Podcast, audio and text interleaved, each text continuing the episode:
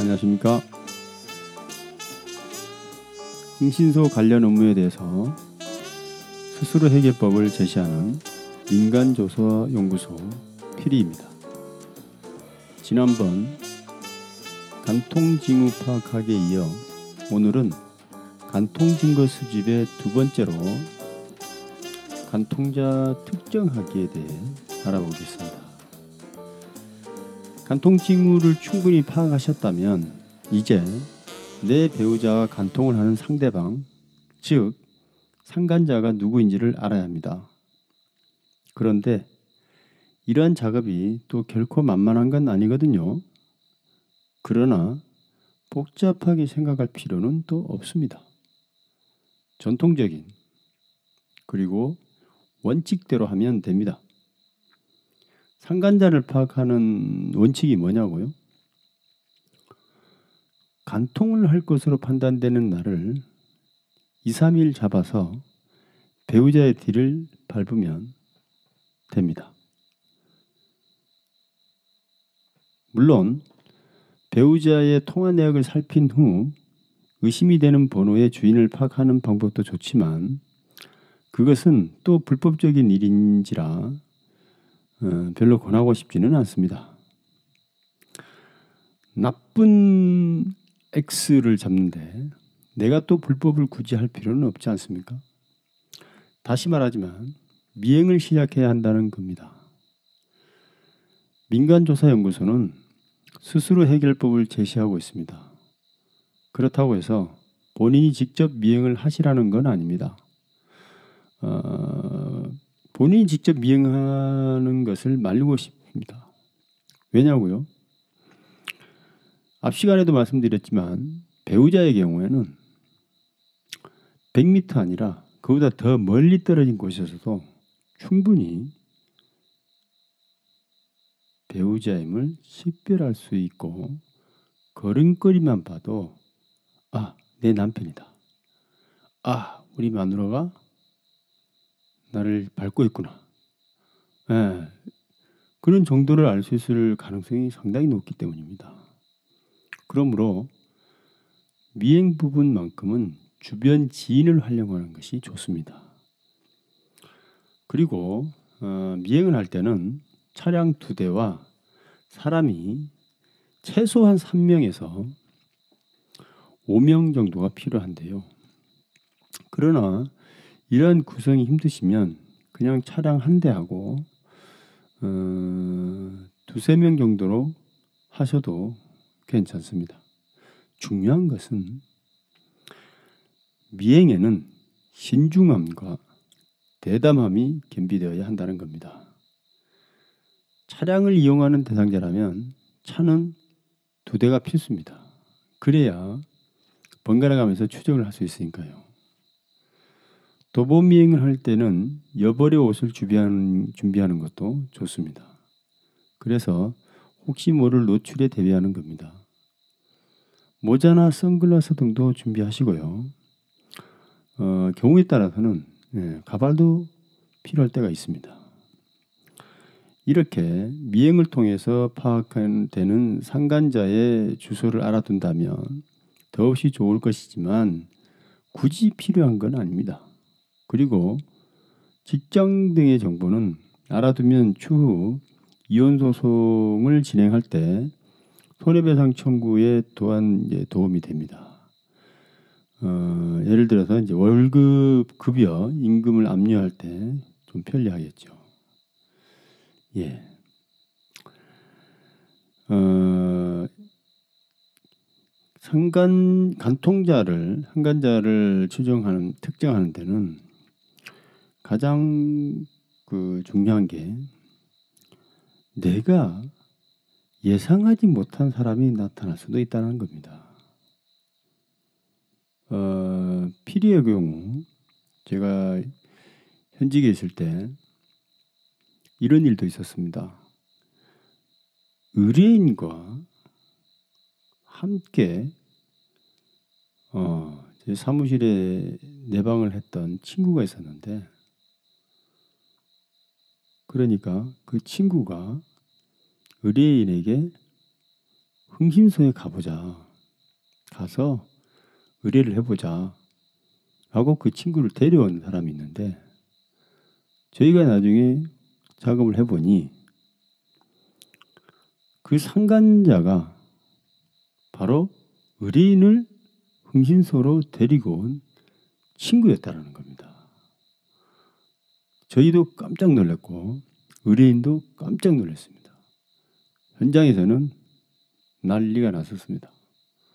네, 차마 입에 담기 힘들 정도의 욕설이 오가고 머리 끄댕이 여기가 예, 왔다 갔다 하면서 하여튼 대단했던 기억이 있습니다. 그래서 어, 상대방을 확인하기 전까지는 누구일 거라고 추측은 해도 좋지만 단정하면은 안 됩니다. 자 이렇게 해서 어, 오늘 어, 간통자 특정하게 대해서 알아봤고요. 어, 잠시 후에 간통 현장 파악하기에 대해서 이야기를 더 해보도록 하겠습니다.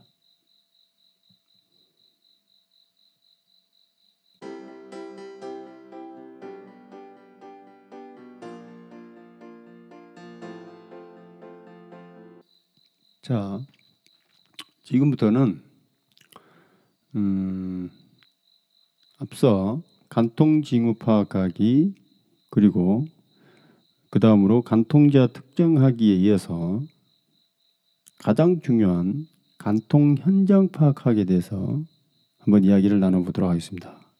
그리고 바로 이어서 간통 현장에서 증거 수집을 어떻게 할 건지 그거에 대해서도 또 한번 파악해 보도록 하겠습니다. 자, 간통 현장 파악회의란 잘 아시다시피 돌로 쳐 말이 너무 심하게 되는데 돌로 어떻게 하고 해도 시원치 않을 간통자와 상간자들이 성관계가 이루어지는 장소 그러니까 바로 범죄 장소입니다. 그냥 미행하다가 집 알아내면 되지 뭐라고 하실지 모르겠지만 이 부분이 가장 중요한 부분입니다. 예를 들어서 모텔일 경우 어느 모텔인지는 알지만 호실을 모른다면 도람이 타버립니다. 카운터에 물어보면 되지 뭐 돈 좀 지어주고 라고 하실지 모르, 몰라서 말씀드리자면 절대로 불가입니다. 500만 원 정도 현금으로 지어준다면 모르겠습니다. 가능할지. 호텔? 호텔이면 한 2, 3천원 줘야 되지 않을까요? 네, 왜 내냐고요? 일단 이 사람은 그 모텔에서 잘리게 됩니다. 거실을 가르쳐 주면 그걸 각오를 해야 됩니다. 그렇다면 자기가 받는 월급의 두 배에서 세 배는 되어야 그걸 하지 않겠습니까? 그렇죠. 예, 대충 감이 오시나요? 자, 이 단계에서 사실상 간통 증거 수집의 가장 중요한 단계라는 사실을 말입니다. 그럼 어떻게 해야 간통 현장을 정확하게 파악할 수 있을까요? 크게 두 가지로 나눠 보겠습니다. 물론 이 외에도 여러 가지 형태의 간통 현장이 있는데 어, 시간 관계상 일단 두 가지만 정리를 해보도록 하겠습니다.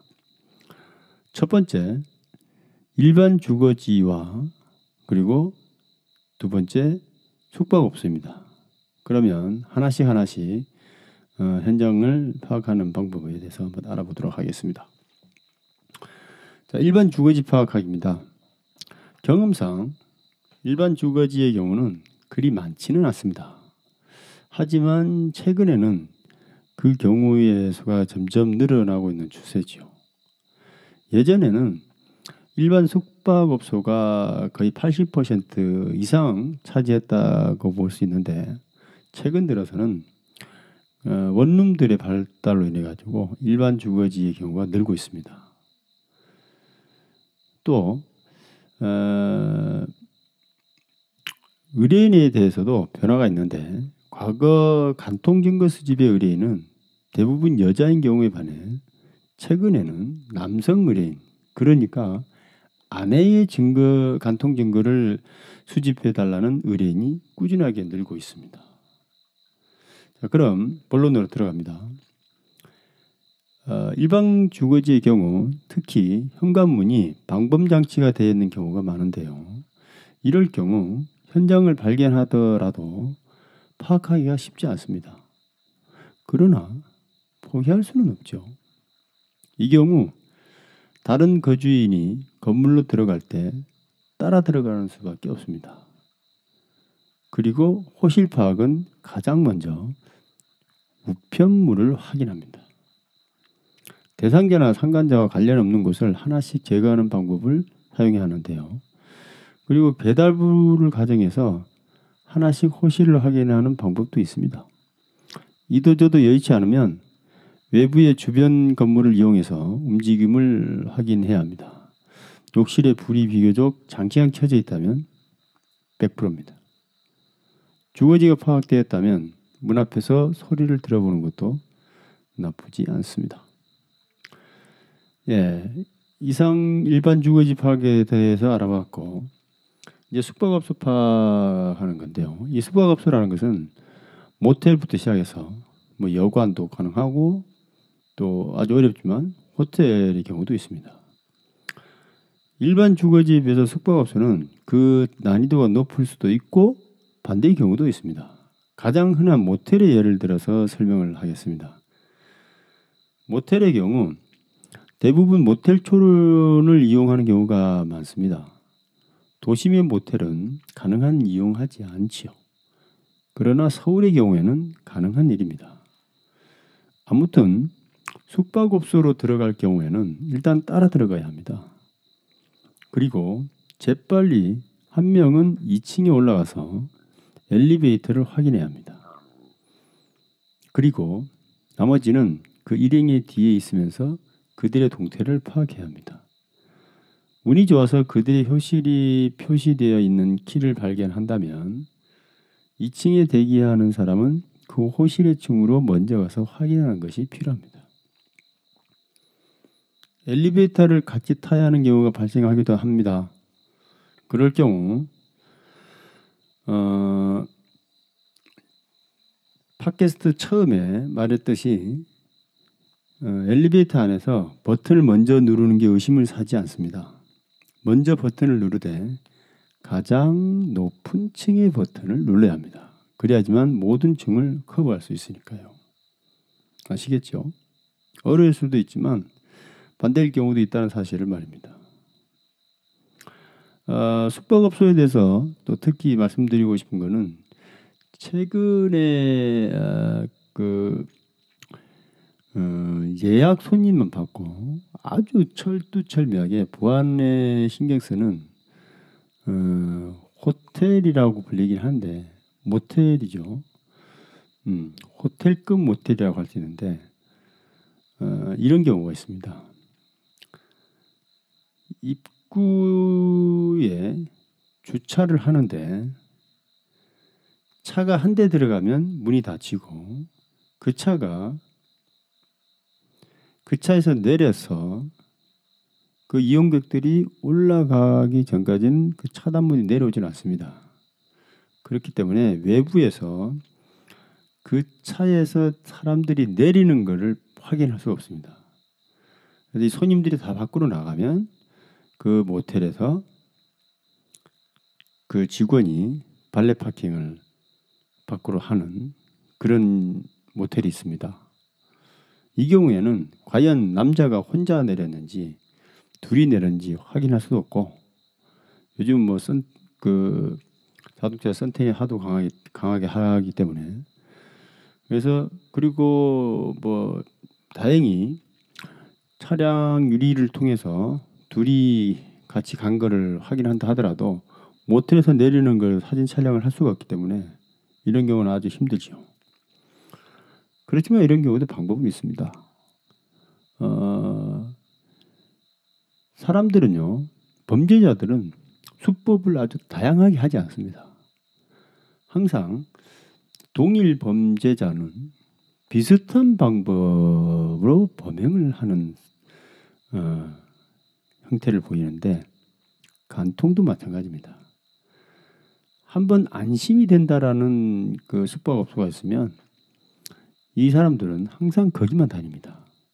그리고 어, 요일수도 비슷할 수 있습니다. 그래서 그 패턴을 잘 읽어서 먼저 도착하는 것도 방법이 됩니다.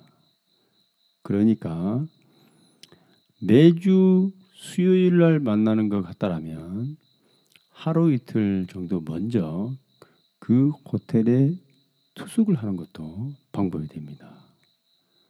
그렇게 해서 파악할 수도 있습니다. 자, 오늘은 여기까지 하도록 하겠습니다. 그 다음에는 간통 증거 수집을 하기 위해서 어떻게 어, 그 현장으로 투입을 할 건지, 현장으로 들어갈 것인지, 그리고 들어가서는 어떠어떠한 상황, 어떠어떠한 증거를 수집을 할 것인지 그에 대해서 살펴보도록 하겠습니다.